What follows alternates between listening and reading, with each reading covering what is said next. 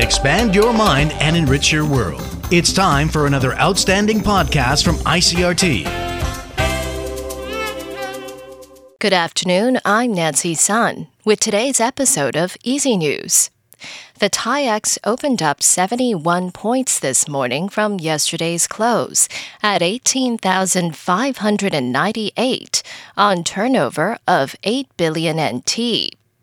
The market closed at a historic high on Tuesday, surpassing the 18,500 point mark, as the bellwether electronics sector led the upturn on the back of a rally on Wall Street overnight.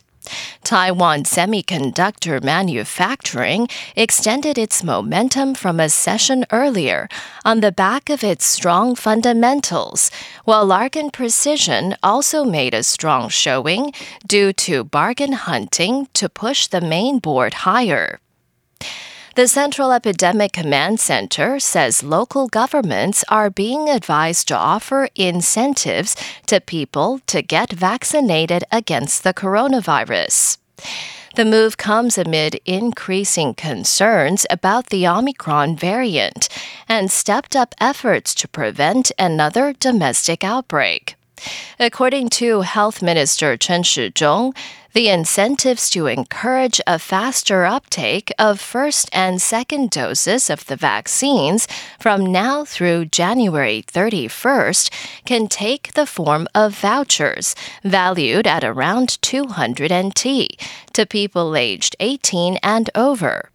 Figures show that 80.04% of the population has received at least one dose of a coronavirus vaccine, while 69.3% have had two doses. However, only 0.7% of the population have received a booster shot. Meanwhile, President Tsai Ing-wen is calling on the public to remain vigilant against the spread of the coronavirus following confirmation of a domestic Omicron variant case. Writing on her Facebook page, Tsai said the emergence of domestic cases means everyone must stay vigilant. Tsai also explained the epidemic prevention measures have been tightened at the island's airports. And she went on to urge more people to get their coronavirus vaccine jabs, saying most importantly, please get a vaccination as soon as possible.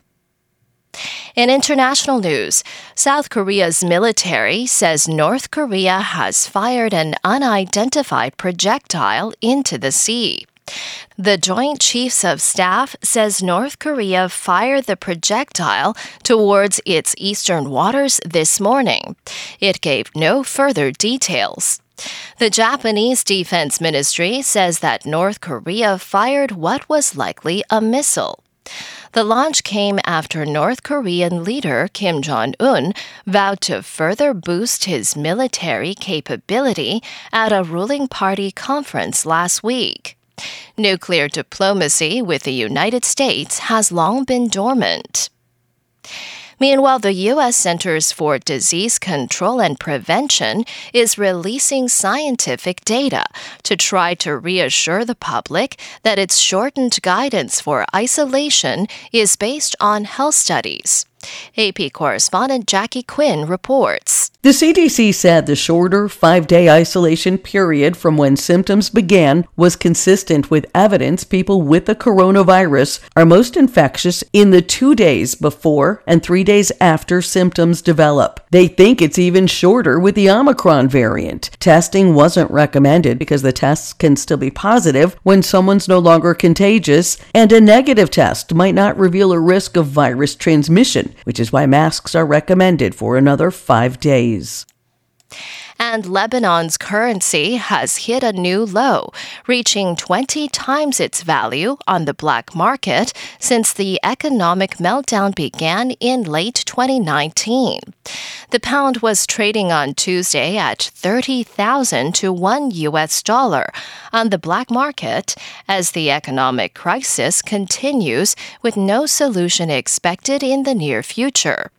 The Lebanese currency was pegged at 1,500 pounds to the dollar for 22 years, until decades of corruption and mismanagement led to the country's worst economic crisis in its modern history starting in October 2019. And that was the ICRT news. Check in again tomorrow for our simplified version of the news, uploaded every day in the afternoon. Enjoy the rest of your day. I'm Nancy Sun. Hey there. I hope you've enjoyed today's episode. If you'd like to hear more from ICRT, you can check out our other podcasts. We've got Taiwan Talk, where we chat with a new guest every Monday, Taiwan This Week, a roundup of the news in Taiwan every Friday, and English in the News for useful English expressions explained in Chinese. For some lighter news in both English and Chinese, check out News Bites and News for Kids. And if you enjoy them, tell a friend. Thanks for listening.